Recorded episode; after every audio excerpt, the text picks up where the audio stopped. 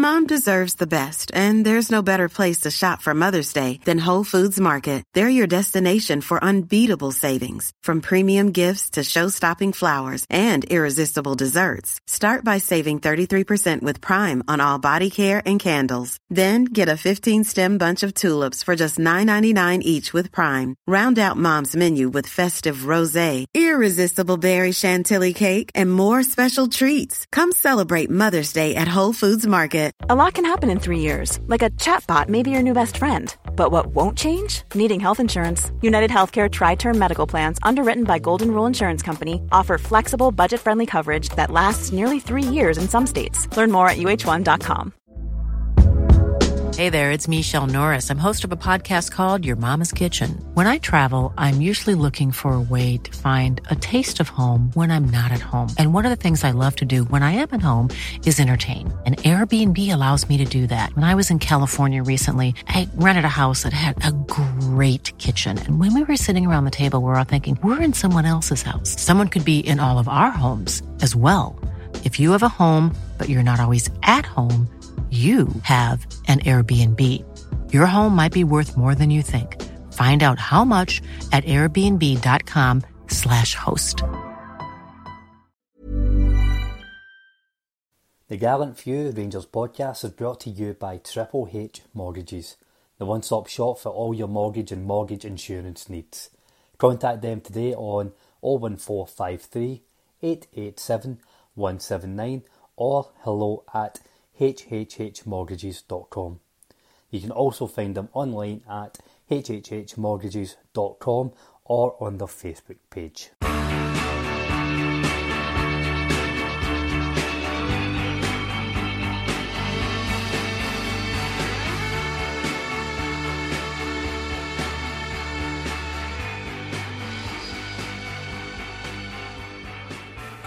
Hello and welcome to the first episode of the History Show from the Gallant Few podcast.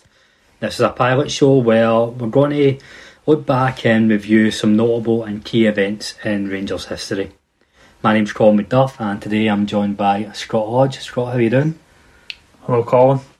Uh, when's the last time you you looked at any sort of history? Was it maybe third year, fourth year in high school? Probably was. I, I didn't I didn't pick it. So even before that, as one of my subjects. Uh, well, um, I don't know. I don't know if this is just because I'm approaching thirty. Um, I'm starting to get right into the Second World War. Hmm. Watching a lot of documentaries, but that's not what we're here to talk about. Um, every you know every month we'll look to maybe bring a history show out. Um, there'll be no real reason or rhyme to the subject of each show. Just whatever really takes your fancy or takes your interest, or if there's any any listener uh, suggestions you wanted would want us to go back and look at. Today we are going to look at Rangers lifting the Victory Cup in 1946. Before we go into the subject of this week's show, Scott, you and I were talking off air. Rangers are approaching the 150th anniversary. We've been alive for less than quarter of that, so we really know fuck all about fuck all. Um, but how important is it to to look back over the club's history?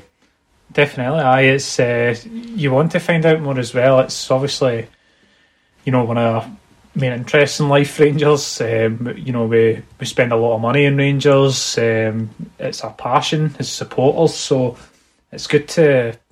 I'd, I'd like to think that I know a lot of what's going on just now, but looking back, it's probably something. To be honest, I don't, I don't know much about, and it'll be it'll be good to to research and you know talk with the listeners about some some stories that maybe some younger fans aren't aware of, and um, yeah, a good refresh for people who are aware of you know what's happened. The 1946 Victory Cup. This was a one-off competition to signal the end of the Second World War and a return to normality for the footballing world. It was too late for the SFA to organise the Scottish Cup for season 1945-1946, so they put in the Victory Cup, the Victory Cup to replace it. This ran from April to June 1946.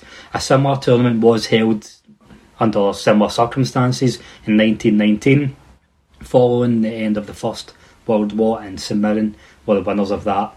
Just a bit of background, so we all know what happened between 1939 and 1945, the outbreak of the Second World War, and in 1939, all all official competitive football was was stopped and they were replaced with unofficial leagues. And Rangers competed in the emergency Western League and the emergency War Cup in 1939 so Scott just a wee bit of trivia here. So it was in it was enforced by the Home Office that crowds were limited to 8,000 people in evacuation areas and 15,000 people elsewhere.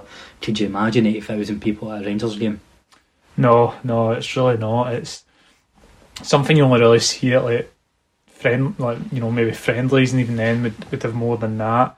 Um, I think back to the Colts game again against um, was it Wrexham or something? Yeah. yeah, and it was I don't, I don't know what the official attendance was in that, but it is, it is so strange seeing Ibrox um, so, with so few fans, and obviously in the days as well, you could get a lot more people in the grounds as health and safety hadn't been invented yet. So, uh, yeah, it's uh, it would it would be a quite a scary sight to see it quite so empty. I know.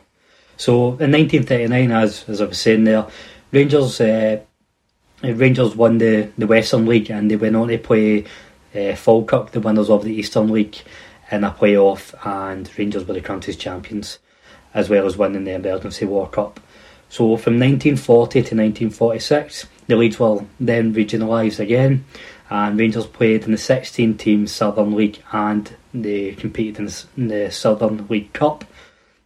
So they won the league six times, Scott.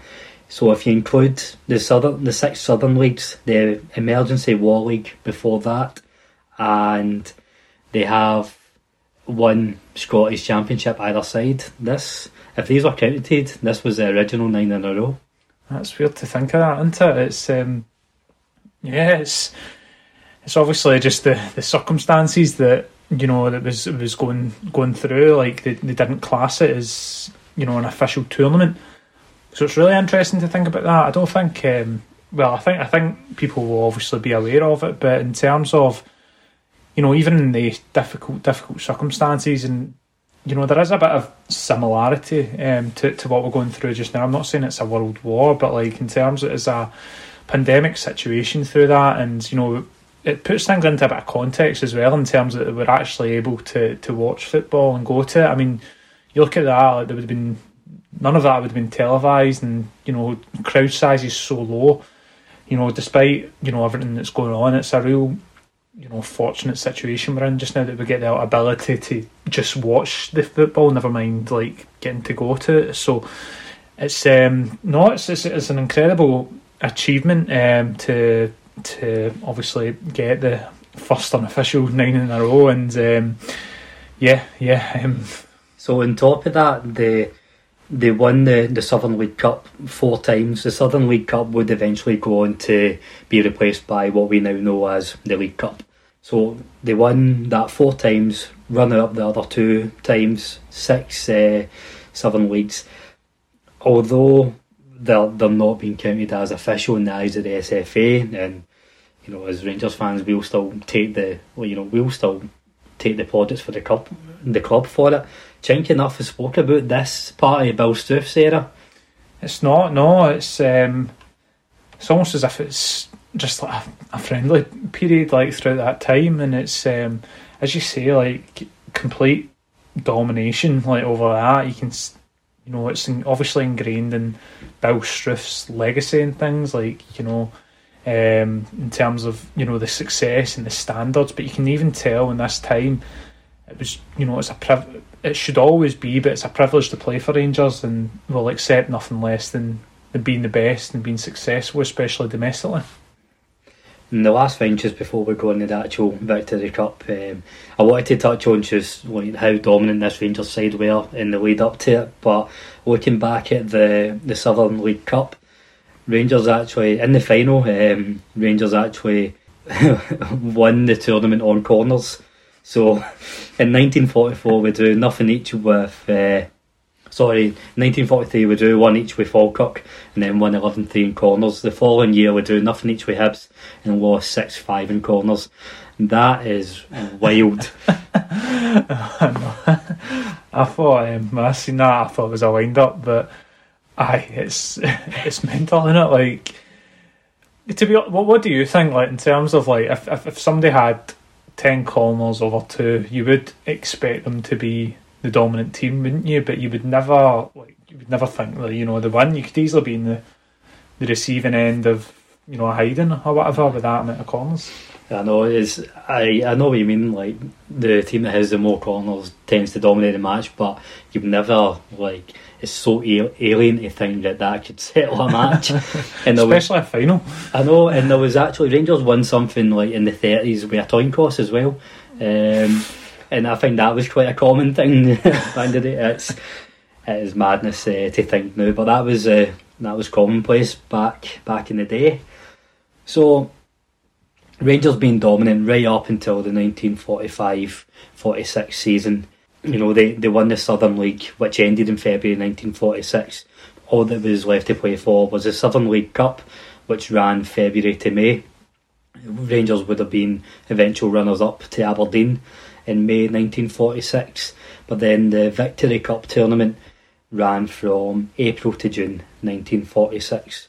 So again, this was this was in place of the Scottish Cup, so all professional teams were invited to, to enter.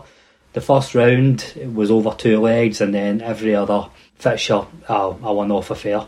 Rangers were drawn to Stenhousemuir, and they won 8-2 in aggregate, winning 4-1 uh, both home and away. Round two, they went through to play Airdrieonians away, and they won 4 0. Airdrieonians had actually knocked them out of the 1919 tournament in the, in the first round. Then quarter final, Falkirk away, they drew one each. But it seems like Falkirk are, you know, that's a few times we've played Falkirk. They must have been a decent team back then. Yeah, but we drew with Falkirk one each um, in Falkirk, and then the replay they won 2 0 at Ibrox. Then the semi final, Celtic at Hampden. And I think it was November 1945, a few months after the official end of the war, the the Home Office lifted the restrictions on crowd attendance, so 90,000 people estimated attended Hampden for their nil each draw against Celtic. The replay was four days later and Rangers won 2 0, so Scott, it's good to see that some things never change. Celtic, um, this actually came up. I don't read Celtic blogs or anything before I get shouted, but when I was doing a lot of Googling uh, for this, there's quite a few entries that popped up on Celtic blogs about the Victory Cup and how they were cheated in the semi final. Um, apparently, the apparently the, the blogs are claiming that the ref was drunk and was biased towards Rangers uh, and sent two Celtic players off for dissent. Are they still going on about that? Nah, it's only been uh, about eight years. this blog was for 2017. Oh, they're consistent, what can you say? but uh, Rangers won the replay against a nine man Celtic 2 0. So that, that would lead us to the 15th of June. Hibs at Hampden, and over 100,000 attended Ham- Hampden that day. So there's a, a few famous names in this Rangers lineup. So Rangers' first 11 was Bobby Brown, Sammy Cox, Jock Shaw, Charlie Watkins, George Young, Scot Symon, Willie Waddell, Torry Gillick, Willie Thornton, Jimmy Duncanson, Jimmy Caskie, and Jock Shaw's younger brother Scott is actually playing uh, for Hibs uh, that day as well. Apologies, listeners. Um, well, we'll maybe attach this visual to the um, to the link, but we have the the formation here we know football. Scott, you and I were talking off air. We know football's evolved, and you know Rangers play a four three three.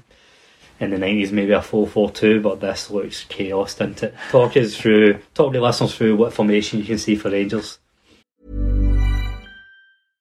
Imagine the softest sheets you've ever felt. Now imagine them getting even softer over time. That's what you'll feel with Boll and Branch's organic cotton sheets. In a recent customer survey, 96% replied that Bowl and Branch sheets get softer with every wash. Start getting your best night's sleep in these sheets that get softer and softer for years to come. Try their sheets with a 30-night guarantee. Plus, get 15% off your first order at bollandbranch.com. Code BUTTERY. Exclusions apply. See site for details. Ryan Reynolds here from Mint Mobile. With the price of just about everything going up during inflation, we thought we'd bring our prices down. So to help us, we brought in a reverse auctioneer, which is apparently a thing. Mint Mobile unlimited premium wireless. Ready to get 30, 30, bit to get 30, bit to get 20, 20, 20, bit to get 20, 20, bit to get 15, 15, 15, 15 just 15 bucks a month. So, Give it a try at mintmobile.com slash switch. $45 upfront for three months plus taxes and fees. Promo rate for new customers for limited time. Unlimited more than 40 gigabytes per month. Slows. Full terms at mintmobile.com. Uh, so th- there is a goalkeeper, surprisingly. Um, there's two at the back, three in midfield, and, and five up top. So, um, aye, they, they, and it's the exact same formation for for the opposition. So it must be a a bit of a common uh, common tactic in nowadays. Um, just all attack, lump the ball up the up the park. Good old good old fashion there, but. Um, Oh, yeah, you would get somebody's head checked if, uh, if if they played that nowadays. But yeah, I mean, I guess if everybody else, I think formations in terms if one person catches on and has success through it, everybody else will do it, and that's probably how it's evolved from that. And then it eventually goes to a more defensive style, and yeah, before you know it, um, yeah, everybody's copying the same same tactics. We found a um, found a match report which was written a couple of years ago in the North section. Um, check that website. It's a lot of histo- historical articles on Scottish football, and this was written by Russell McFadden uh, that we're kind of taking the highlights from. You know, the by all reports, um, Rangers were looking to play football and take the game to Hibs very early on, and it's weird, Scott. In this in this match reports and the links uh, to the old newspaper paper articles, it talks about the traditional Scottish way of passing and moving. So obviously this is before we had access to in, international football and stuff. And I don't know if you've ever heard that before, but that was a, a very Scottish thing through the thirties and forties. That it was very much like ball on the deck for the first time. It was an English thing to have the long ball up to the forward. So just what you were saying there. Um, about long ball up. This this wasn't the way Rangers were playing or teams in general in Scotland. That's I think that's fascinating. Yeah, and it's and people call Scot Scottish leagues now like everything under the sun. Like it's not respected. You know, basically anywhere outside Scotland. Uh, to be completely honest, and just wonder how it goes through that that sort of change. Like if we start, like if Scotland are what one of the, the forefronts in terms of playing the ball on the deck, passing and moving and things like that.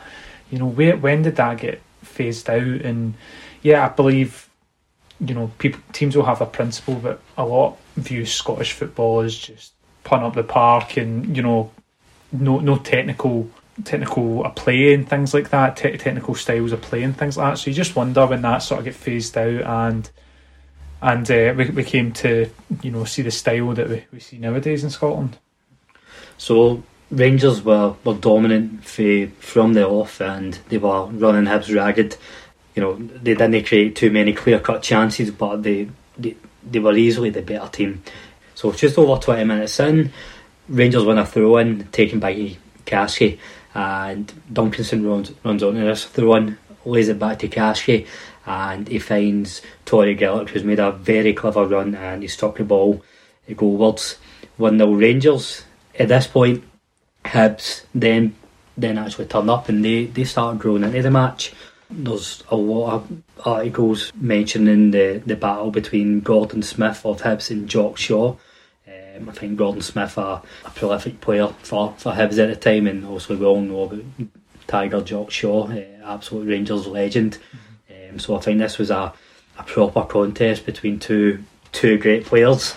After after maybe 10, 15 minutes of Hibs being being back in the game, taking the game to Rangers, they get the equaliser by Aitkenhead.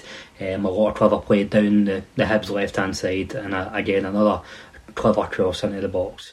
So Rangers go and at half time, one each. In the second half, Scott, this is at the time this is, was described as one of the greatest ever goals scored at Hampden. The journalists of the time calling it a blackboard goal. So Thornton kicked off from the from halfway line. I don't know why I had to. Sorry, I don't know why I remind you where they have where we kick off from, but straight from kick off to get the second half under underway. So Rangers kick it's uh, Willie Thornton who kicks off the second half for Rangers.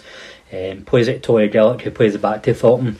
Thornton lays it back to Scot Symon, while like the what we call the the passing move nowadays. um, Scot Symon then finds Thornton uh, with a lob. Thornton actually headers it down to the, the oncoming Duncanson and he lashes it into the net for 20 yards. I can see why at the time they've called this one of the greatest ever goals. If we think about the, the ball they used to play with, which was like, for us, it'd be like kicking a, a bag of cement. um, a 20 yard goal. Hibs didn't actually get a touch of this uh, ball until they picked out the net straight for kick off. Uh, sounds dynamite. Aye, definitely. And um, aye, it just um, shows you the management as well, which seems as though we were under a lot of pressure from Hibs. Big, big, um, big occasion in terms of like crowds and things like that, and there would have been a lot of pressure. But yeah, um, as I say, style of play and everything sounds sounds as though it was a, a really fast, a really good goal. So after that, it very much turned into a, a spectators' game. Both teams going for. Rangers to kill the game off, and Hibs obviously to get the equaliser. Bobby Brown was said to have had many a great save in the in the second 45 minutes for Rangers, and Rangers put Hibs care under pressure uh, quite a few times. So Rangers actually had a disallowed goal. Uh, a high ball met by Willie Thornton was led off to Willie Waddell, and Aye, it's for some reason it must have been offside. I, I can't see why they've called it. Maybe this was the the ref who was biased towards Hibs this time. VAR have ruled Aye. Well, we'll ask the Celtic blogs if this ref was steaming. Rangers got a, chop, a goal chopped off, but in the dying moments of the game, Willie Waddell found himself with the ball again, running down the left wing and showing incredible vision. He finds the, the ball through to Jimmy Duncanson, um, who beat uh, three or four players in his way uh, to get to the ball and lobbed it past the Hibs keeper. So Rangers 3, Hibs 1, Rangers left the second ever Victory Cup tournament. So in terms of the actual Victory Cup trophy, in 1919 St Mirren were awarded a, a shield, a one-off shield for the 1946 tournament. It was the Southern League Cup that they agreed to play, although Aberdeen had only won that three months before. This was what they were playing for. Because Rangers had won the Southern League Cup four times already, this was a fifth occasion. They go, they, they were allowed to keep the trophy. Fair enough. Fair enough, I think. Yeah, yeah, no, it's uh, yeah. And as you as you said, all the stats, it's it's, it's Rangers' dominance, and it's a nice gesture actually, and it, you know it just adds to the the history in terms like you go in. I think we've all been to the the trophy room within Ibrox, and you know you just see it as another. You know, it's obviously full of cups and medals and bikes and things like that. But um, it's good to know the story of like what they were playing for and things like that. So yeah, it's uh, spectacular and probably a nice last nice gesture the SFA have done for us. To be fair, and at the same time, we managed to get one up Aberdeen. You know, they they, uh, they would had their hands in a trophy two months later. It goes back to Ibrox. So the Victory Cup actually in the in the trophy room, it's actually the the main cabinet towards the closest to the window. This Mm-hmm. sits in case anybody's ever doing the tour once life goes back to normal. But uh, you never know. By the time we we're allowed to go to Ibrox again, we might have this museum up and running. yeah, yeah, yeah, could be moved, could be moved. Yeah. So yeah. Aye, so the museum that'll make uh, any research for this show a lot easier. We don't need to spend hours and hours on Google.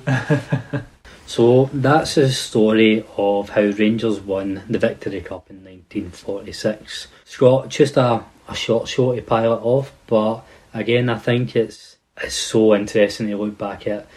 Some of some of the listeners uh, might take the huff with this, but to you and I, the 80s is history.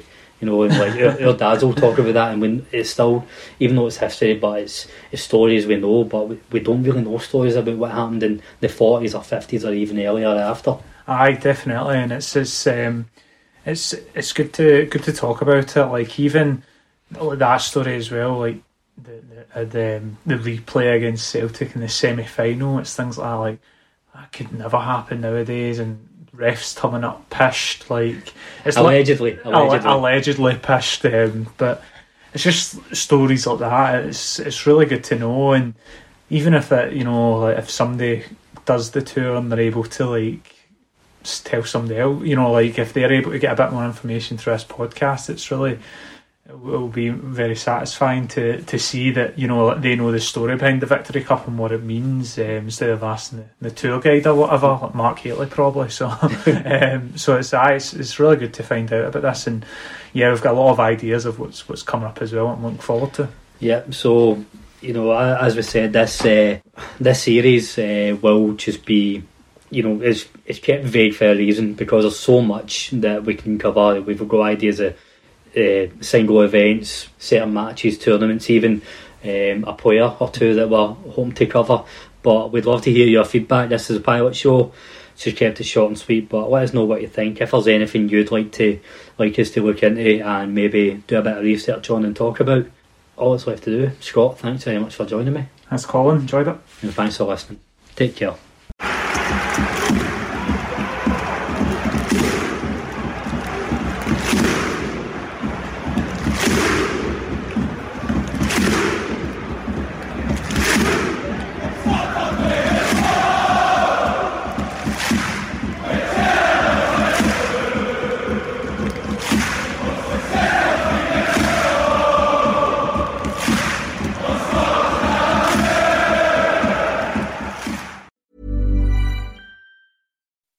When you make decisions for your company, you look for the no-brainers. If you have a lot of mailing to do, stamps.com is the ultimate no-brainer. Use the stamps.com mobile app to mail everything you need to keep your business running with up to 89% off USPS and UPS. Make the same no-brainer decision as over 1 million other businesses with stamps.com. Use code PROGRAM for a special offer. That's stamps.com, code PROGRAM.